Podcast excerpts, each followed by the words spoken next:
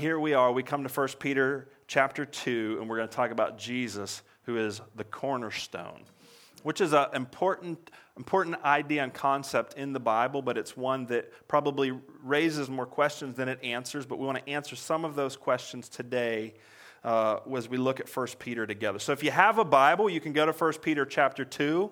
If you don't have a Bible, but, yet, but you can see the screen, we'll put it up there. If you don't have a Bible and you can't see the screen, you just have to listen, and I'll read every word of this to you, and it won't be a big deal either way. So let's look at 1 Peter chapter 2, verses 1 through 10. It says, Therefore, rid yourselves of all malice, all deceit, hypocrisy, envy, and all slander. Like newborn infants, desire the pure milk of the word, so that by it you may grow up into your salvation. If you have tasted that the Lord is good. As you come to him, a living stone, rejected by people, but chosen and honored by God, you yourselves, as living stones, a spiritual house, are being built to be a holy priesthood to offer spiritual sacrifices acceptable to God through Jesus Christ. For it stands in Scripture, and Peter's going to quote from the Old Testament here. It says, See, I lay a stone in Zion, a chosen and honored cornerstone, and the one who believes in him will never be put to shame. So honor will come to you who believe, but for the unbelieving, the stone that the builders rejected, this is another quotation from the Old Testament, this one has become the cornerstone, and another quotation from the Old Testament, a stone to stumble over a rock to trip over. They stumble because they disobey the word. They were destined for this, but you are a chosen race, a royal priesthood, a holy nation, a people for his possession, so that you may proclaim the praises of the one who called you out of darkness into his marvelous light.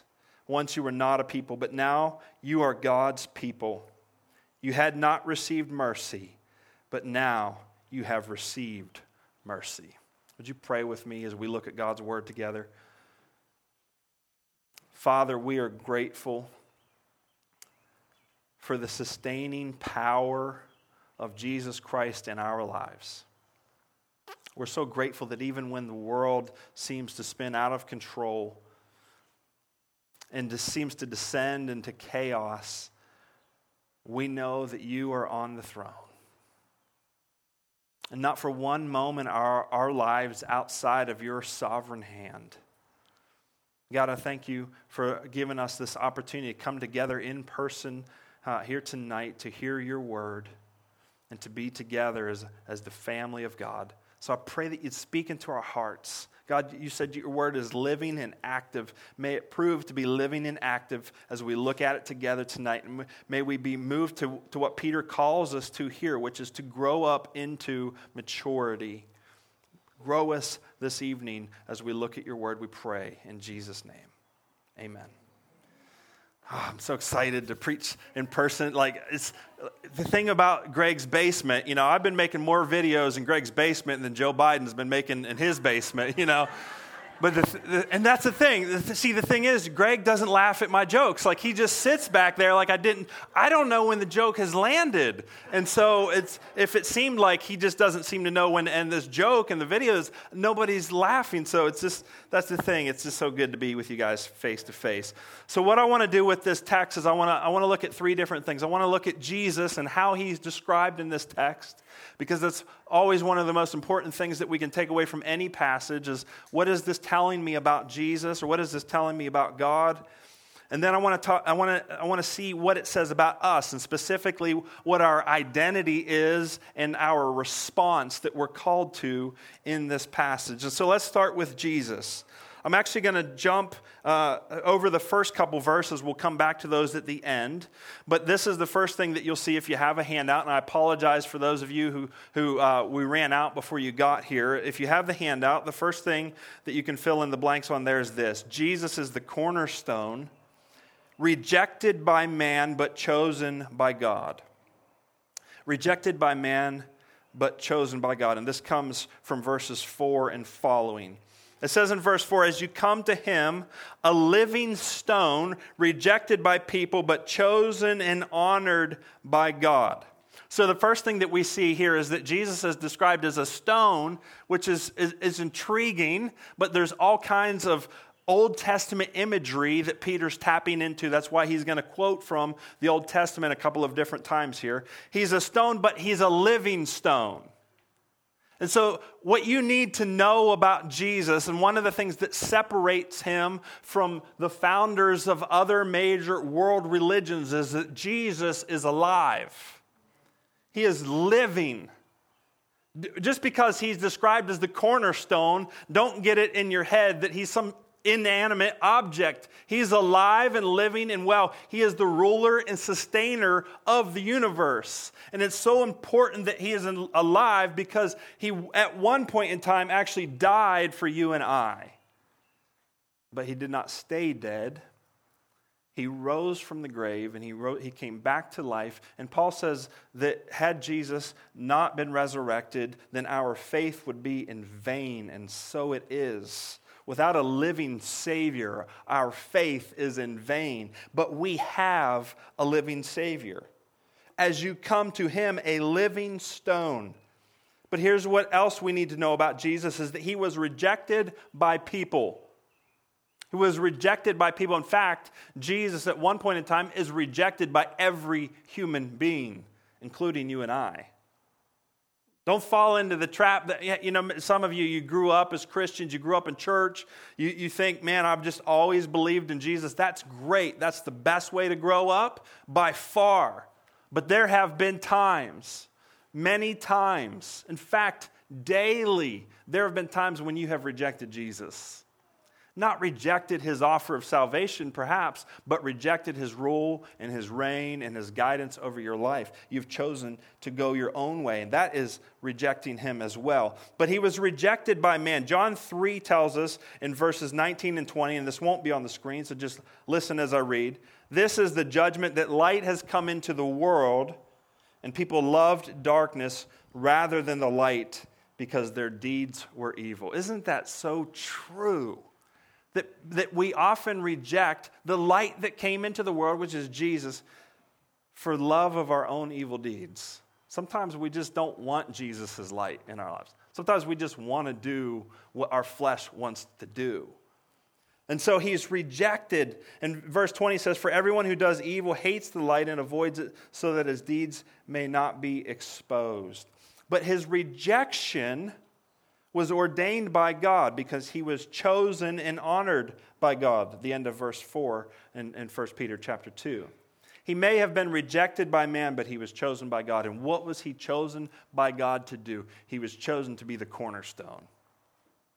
You see, growing up, I used to play with Legos and I would, I would, I had a lot of Legos. I'd just put things, I'd start building things. But you know, as a kid, I didn't have, I didn't have the ability to think ahead about what I wanted to build and like the steps I needed to make. So I would just, I would just work with whatever piece was in my hand, and I would just kind of like put them together. And like, you know, it never was like all that impressive. Things just kind of, I was like, oh, what am I going to do with this next piece that I picked up? You know, and I sort of just haphazardly built things. But God, when He builds, He builds with intention and He builds with a plan. And He knows exactly what the final outcome is going to be. But the first step in what God is building is that He lays the cornerstone. He chooses Jesus to become the cornerstone. The cornerstone goes down first.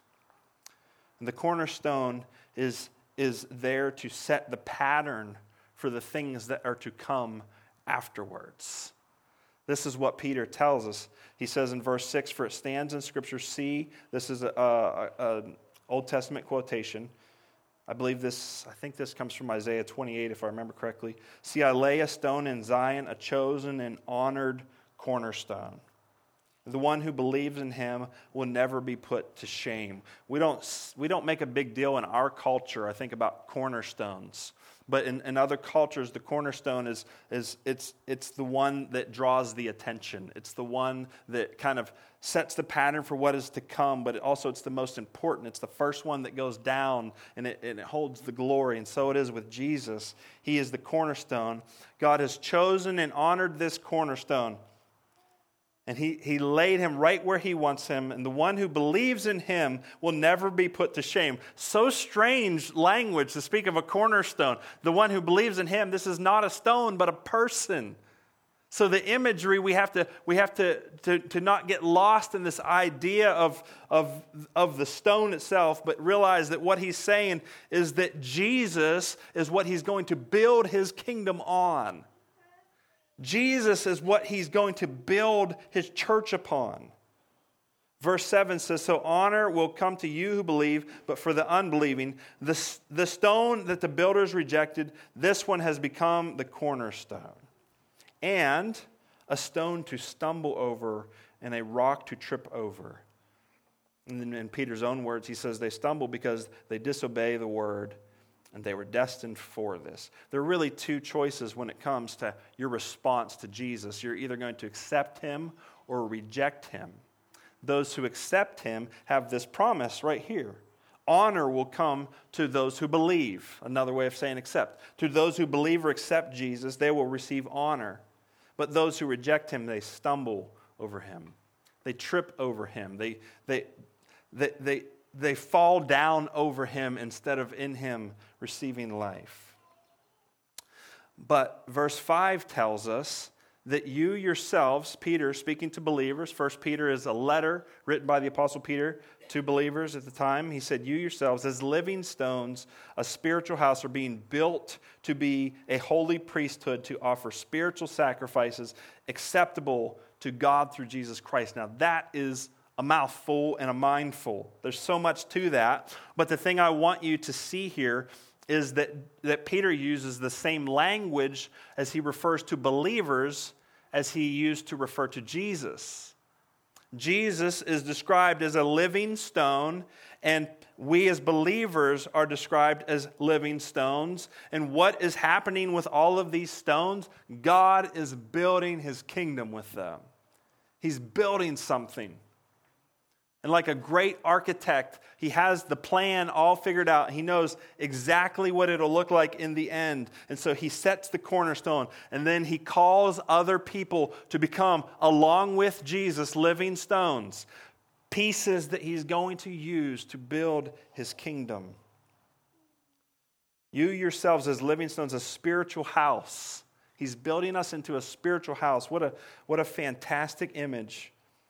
You're being built to be a holy priesthood. We'll talk about that when we get uh, to the next part, part of this passage. So, therefore, if that's Jesus, if Jesus is the cornerstone, now let me, let me try to, just in case there's any muddiness in that idea, the imagery of cornerstone, let me just try to clear some of that up before we move on. Jesus is the first one. He went before all of us. He is the, the one who receives the glory. He is the one who has paved the way. He is the one who has set the pattern for the rest of the building that God is building. We come after him. Jesus, having, having established the way, now our, our identity, this is on your handout, our identity is found in who he has called us to be. All right, so Jesus, he's our cornerstone. He's the one, he's the beginning. He's the preeminent one. He's, he's the one who did it all, and he's brought us in, and our identity is found in who he has called us to be. And this is how Peter describes it in verses 9 and following. Actually, let me take these one by one because I already read this whole thing. The first thing he says that we are is a chosen race. A chosen race. Race is a big deal right now, if you haven't noticed. Everybody's trying to figure out race and what are the implications of race and how do, how do we deal with different races and are there different races or is there just one race? And, and, and then uh, here's Peter. He says, We're a chosen race, we're a chosen people. He's called us, chosen. He has, he has picked us to be a part of the race, the community, the people group that he is building. And then he says, We are a royal priesthood. I love this because Peter says this to all believers. For the last 2,000 years, a lot of people within the church have gotten priesthood mixed up. There's what Larry Osborne calls the holy man myth. That if that there are certain people who are chosen by God to, to be the, the, the, the step in between people and God. And what, what Peter says here is that all of us are part of the royal priesthood. And it's even described earlier in how we do that in verse 5, where it says our, we're being built to be a holy priesthood, to offer spiritual sacrifices acceptable to God through Jesus Christ. So you are to offer spiritual sacrifices acceptable to God. What in the world does that mean? Well, that can mean all kinds of things. It means your service to God, it means that you participate in what He's doing whatever, whatever gifts or abilities or things that He's called you to do, you do those for the glory of God. We were out here this afternoon uh, setting up, and Doug has just been, from the very beginning of Redemption Church, Doug has been as faithful and as committed as anybody. And I was thinking about this after, after we got done setting up. Like, that's, and I, was, and I was thinking about this passage. I'm like, that's Doug doing what God has called him to do. He's, he's offering spiritual sacrifices in the form of setup. Like he's just always there. He's always willing to work. He's always willing to come and lend a hand. That's what God has gifted him to do. That's an ability. What has God gifted you to do? You got to figure that out. Where do you, what piece of the puzzle are you going to play in the church that he's building? You know, for Greg and the worship team, those guys, they have gifts. They have gifts with instruments, they have gifts with their voices. Uh, I get to get up here and do this. This is one of the parts that God has, has called me to do. Uh, all of us have a part that we're playing, and all of those are spiritual sacrifices, according to what we're talking about here in 1 Peter. These are spiritual sacrifices, and they're acceptable to God through Christ Jesus. In the Old Testament, sacrifices were very specific, and the people who offered them were very specific people. You actually had to be from a certain family, a certain tribe in Old Testament Israel to be able to offer sacrifices. Sacrifices were chosen very carefully. If it was a lamb, it had uh, for certain sacrifices, th- these lambs had to be completely perfect, nothing wrong with them, no blemishes, nothing that you could see that was wrong with them. And, and then those sacrifices would get offered in very specific places according to very specific rules. And now, and if they weren't done, and if it wasn't done according to that, what was prescribed, it was unacceptable. So, what Jesus has done is he has made our sacrifices, our offerings of service to God, acceptable through his blood, through his offering of sacrifice. Through the one sacrifice, Jesus giving his life, all other sacrifices, the ones that we do day in and day out as we live our lives for him, become acceptable. It's amazing. It's amazing. You are part of a priesthood, what's called the priesthood of believers.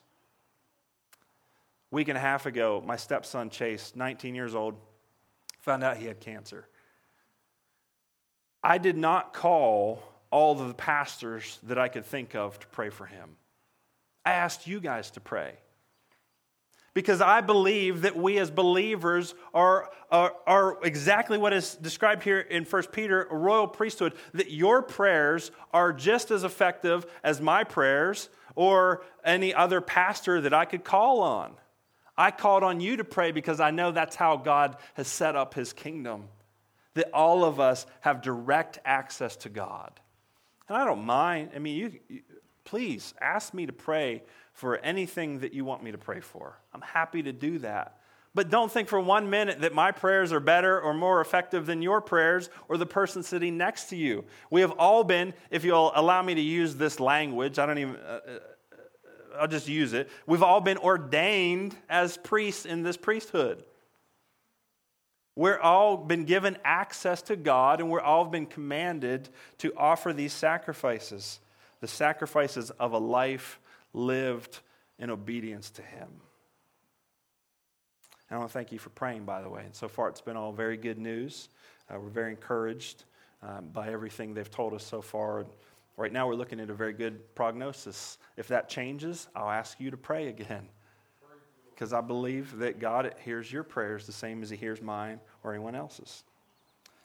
Then he says, so we're still under this identity. So we talked about Jesus and who he is, and now we're talking about who we are. Our identity is found in who he has called us to be a chosen race, a royal priesthood, a holy nation. A holy nation. That's a strange concept to us because we think of ourselves first as Americans.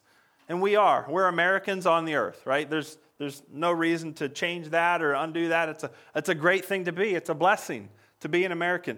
But we're, we're part of a more important nation. You have a more eternal nationality, and that is within the nation that God is building. The nation that He is building, which is made up of anyone and everyone from any place on the earth who comes to Him through His Son, Jesus Christ. And we're part of that nation.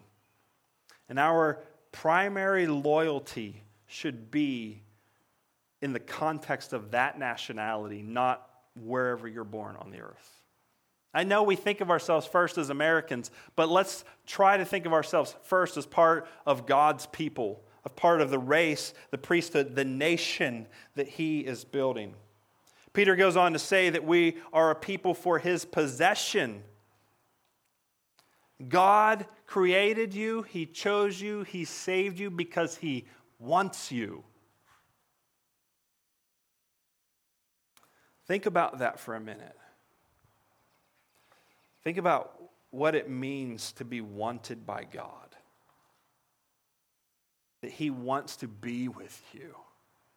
That He wants you to be part of what He's doing. That He wants you to be part of His family. That He wants to be, you to be a part of the kingdom that He's building. That's unbelievable. Some of you might feel like nobody wants you. Some of you might feel like some of the most important people in your life didn't want you. Well, I've got incredible news for you. The God and creator of the universe wants you.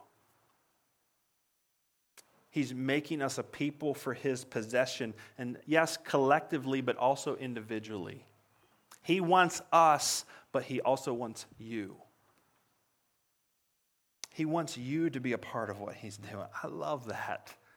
That's so awesome that God wants us, that He wants us, that He would pay such a high price, that He would send His Son Jesus to make us part of His possession, to be a part of His people.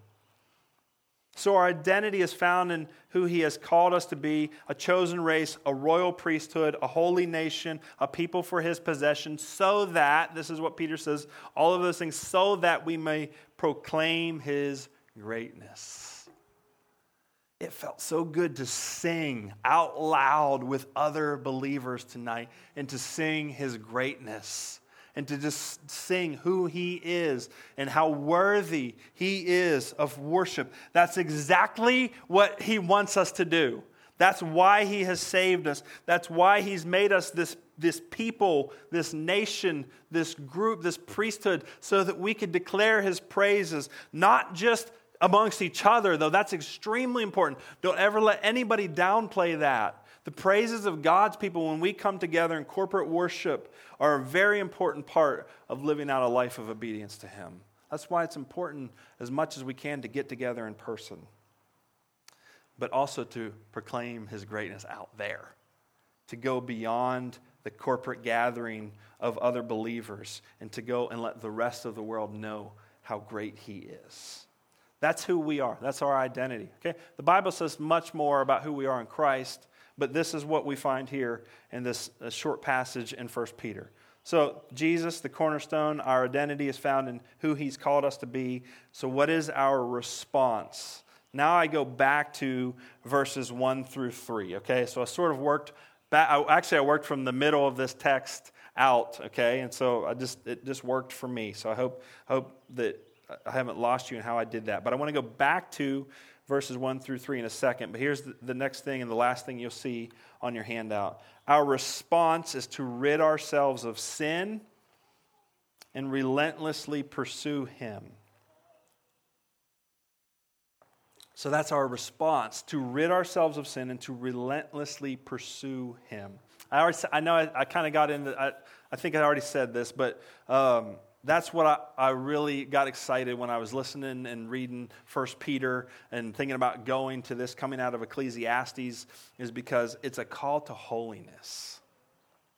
And in my own personal walk, in my own personal relationship with Christ, and thereby, therefore, in our church, because I'm, I'm the lead pastor, I emphasize heavily grace and mercy and God's patience with us.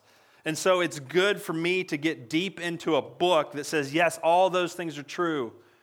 God's grace is amazing and it is sufficient, and we need it every single day. Yet God still calls us to apply His grace to pursue holiness and to pursue being the people that He created us to be. So let's look at verses 1 through 3 of our text here. Therefore, rid yourselves of all malice, all deceit, hypocrisy, envy, and all slander. Rid yourself of those. Get rid of them. Don't let them be a part of you.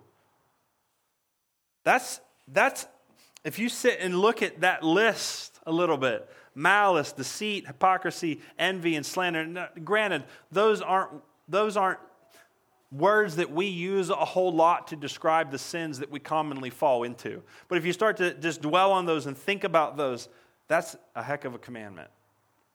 The command to rid ourselves of all malice, deceit, hypocrisy, envy, and all slander. That's a tough calling. Nonetheless, here's what God's doing He's laid this cornerstone, Jesus, who lived his life perfectly and sinlessly. He's laid him as a cornerstone, and now he's taking us and he's building us. Just like that cornerstone, we are living stones, and he's building his kingdom and he's building his church. And what he wants us to do, if we're going to be a part of that building, a part of what he's doing, is he wants us to be holy. He wants us to rid ourselves of things like malice and deceit and hypocrisy and envy and slander. Because if we're going to be like Jesus, if we're going to be if we're going to be part of the same building as him, then we need to put effort into becoming like him. It's grace-filled and grace-fueled effort, but effort nonetheless. It's not something that's just going to miraculously happen to you as you haphazardly go through your Christian life. It's something that we are actually called to do, to participate in this process of what we call sanctification, becoming more like Christ. So, rid ourselves of these things. That's our response to rid ourselves of sin and to relentlessly pursue Him. Verse 2 like newborn infants, desire the pure milk of the Word so that by it you may grow up into your salvation if you have tasted that the Lord is good. So let's break this down a little bit. Like newborn infants. Now, the command here is to do this, to, to, this isn't a command to new, newborn Christians. This isn't just for baby Christians, those who have just recently come to faith. It's for all of us. You might, you might have been walking this life for 20, 30, 40, 50 years as a Christian or more. But you are called to become like a newborn infant in your desire for the pure milk of the word. What, what does it look like for a newborn infant to desire milk? Newborn infants have this incredible ability to expend every ounce of their energy to getting milk. That's what they do. That's why they're kind of annoying sometimes. they cry and they wail and they weep and they throw their bodies around wanting milk. It's incredible. Peter says, Be like that in your desire for the pure milk of the word. Spend all your energy. Act as if you are going to die if you don't get it. That's what newborns do. They act like they're going to die if they don't get it now. When was the last time your pursuit of the Word of God looked like that?